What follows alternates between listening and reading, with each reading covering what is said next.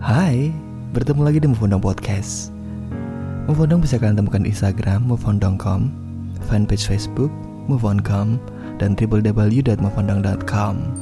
This is Move Podcast. Idul Fitri ini terasa berbeda dari sebelumnya. Sangat berbeda. Kita semua masih harus bergelut memutus rantai penyebaran COVID-19.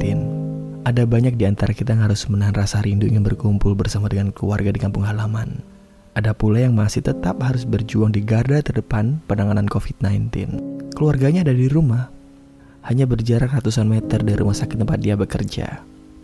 Tapi dia memutuskan untuk tidak pulang agar keluarganya tetap dalam kondisi yang baik-baik saja. Sahabatku, kita harus bersyukur bahwa atas ridho Allah Subhanahu wa taala, puasa selama Ramadan berjalan dengan lancar. Karena hanya dengan kekuatan lahiran batin yang telah diberikan kepada kita, maka seluruh ibadah yang kita jalani selama bulan Ramadan mampu kita selesaikan.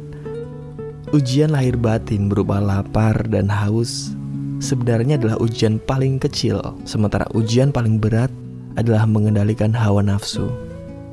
Dan Idul Fitri adalah hari kemenangannya, hari di mana kita semua kembali suci, kembali bersih. Inilah hari kemenangan, hari di mana seharusnya kita memberikan kemenangan dan juga ketenangan bagi orang lain. Beberapa pemerintah daerah, kota hingga pusat masih memperlakukan PSBB dengan segala protokol kesehatan di beberapa masyarakat. Saya tahu rindu kalian berat. Saya tahu hasrat ingin sungkem kepada orang tua itu besar sekali. Tapi untuk tahun ini, bisakah sejenak kita menahan rasa itu? Bagaimana mungkin kita merayakan hari kemenangan kalau kita masih menuruti nafsu pribadi? Bagaimana mungkin kita merayakan hari kemenangan kalau justru kehadiran kita merusak dan mengusik ketenangan dan kenyamanan orang lain? Pertanyaannya, kemenangan seperti apa yang sedang kita rayakan? Hati saya cukup sedih dan cukup kesal sekali yang sangat luar biasa di saat saya melihat banyak sekali orang-orang diam-diam mudik. Hati saya cukup kesal luar biasa di saat saya melihat di pusat perbelanjaan berdesak-desak orang dan mereka tidak memperdulikan protokol kesehatan.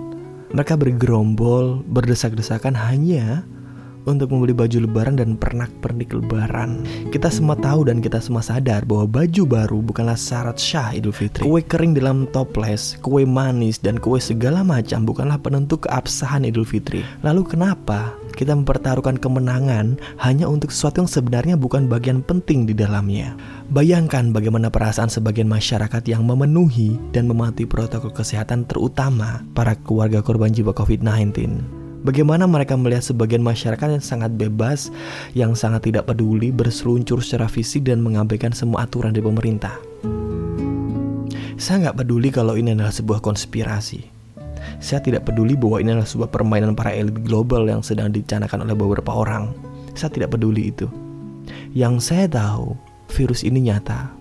Yang saya tahu, penyebaran ini sangat masif bagi yang berpendapat bahwa ini adalah sebuah konspirasi, silahkan berpendapat seperti itu. Tapi di hadapan saya, saya melihat puluhan, ratusan, bahkan ribuan orang bergelut memutus penyebaran COVID-19. Saya melihat puluhan orang yang terkapar menahan rasa sakit ini. Saya melihat tenaga medis, saya melihat perawat, dokter, saya melihat aparat pengamanan, polisi, tentara, sampai Satpol PP, saya melihat para relawan dan saya melihat para korban dan keluarga korban COVID-19 dan mereka nyata. Silahkan bagi kalian percaya bahwa ini adalah sebuah konspirasi dan kebohongan, silahkan. Tapi buka mata kalian, konspirasi atau bukan, ini adalah sebuah permasalahan yang harus kita hadapi bersama. Dengan kesadaran penuh, kita harus melakukannya bukan demi diri kita sendiri. Kita melakukan ini untuk para tenaga kesehatan yang sudah bertaruh nyawa, untuk para satuan pengaman yang terus berada di perbatasan, untuk para karyawan yang sudah dirumahkan berminggu-minggu, untuk para pengusaha yang sudah terpaksa menutup usahanya, dan untuk bangsa-bangsa yang sudah merugi yang sangat banyak.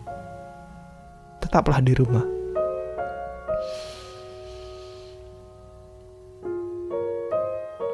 sahabatku.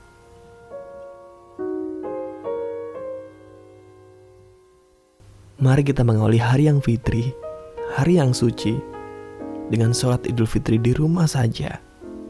Kita nggak perlu ragu kok untuk melaksanakan sholat idul fitri di rumah bersama dengan keluarga.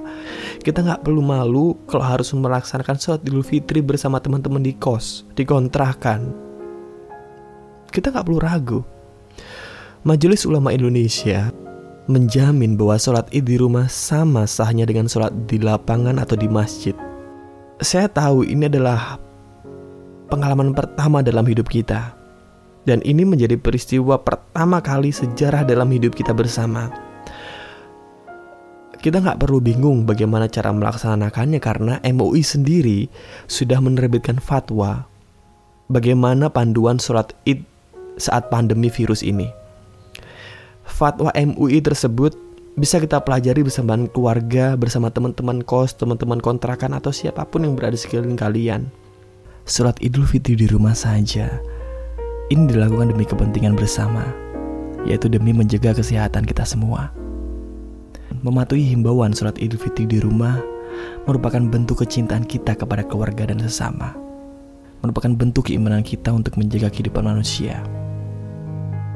Karena dengan sholat idul fitri di rumah, artinya kita sudah menghindari kerumunan yang berpotensi sebagai sumber penyebaran COVID-19. Dan sholat idul fitri di rumah saja merupakan bentuk ketaatan kita dan kecintaan kita kepada ulama dan umar atau pemimpin yang berusaha sepenuh hati melindungi kesehatan kita bersama agar terhindar dari virus COVID-19. Akhir kata dari saya, salam dari rumah saja. Minal aizin wal faizin, mohon maaf lahir dan batin.